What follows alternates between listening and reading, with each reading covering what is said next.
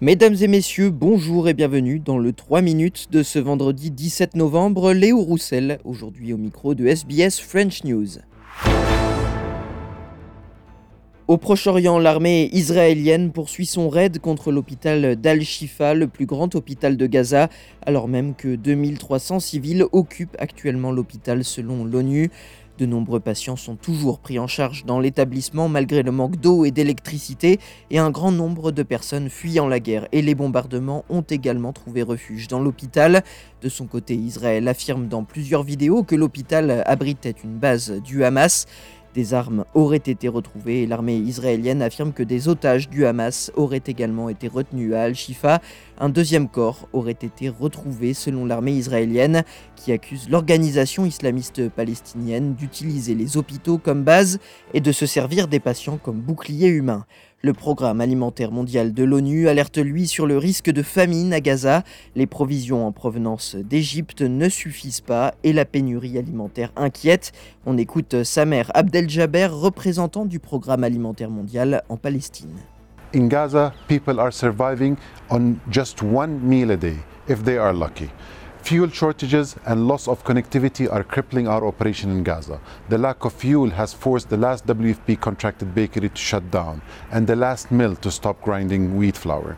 Even bread, the cornerstone of every Palestinian diet, has now become a rarity. En Australie, nouvelle révélation autour de la panne de l'opérateur Optus ce vendredi. La panne survenue la semaine dernière a empêché des centaines d'Australiens de passer des appels d'urgence. Kelly Bayer Rosemarine, directrice générale d'Optus, affirme que 228 appels au triple zéro n'ont pas abouti pendant la panne de 12 heures qui a affecté les services internet et téléphoniques 2 millions de clients le mercredi 8 novembre. Interrogée sur les raisons de la panne par la présidente de la commission parlementaire chargée de l'enquête sur l'incident, la directrice d'Optus a répondu qu'elle avait mené quelques investigations, mais que celles-ci ne pouvaient être approfondies en raison de ce qu'elle a appelé des relations complexes.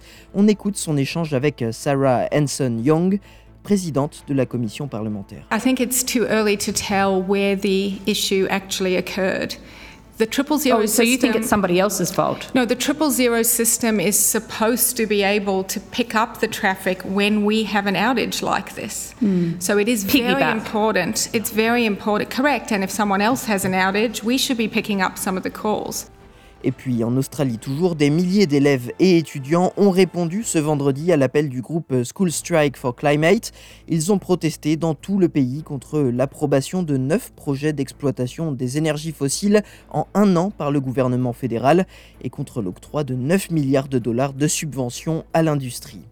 À Sydney, les élèves et les étudiants ont manifesté devant le bureau de la ministre de l'Environnement, Tania Plibersek. Ils accusent le gouvernement d'Anthony Albanese de ne pas tenir ses promesses en matière de lutte contre le réchauffement climatique.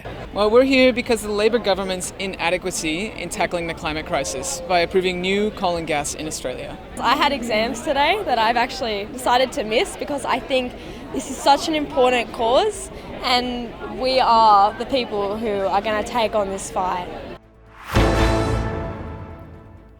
Voilà, messieurs, dames, pour l'essentiel de l'actualité de ce vendredi 17 novembre. Je vous souhaite de passer une bonne soirée et un excellent week-end. Prochain rendez-vous avec l'actualité dès demain, 13h sur SBS French. Le 3 minutes, lui, reviendra lundi pour un nouveau résumé de l'actualité sur SBS French News. Bonne soirée.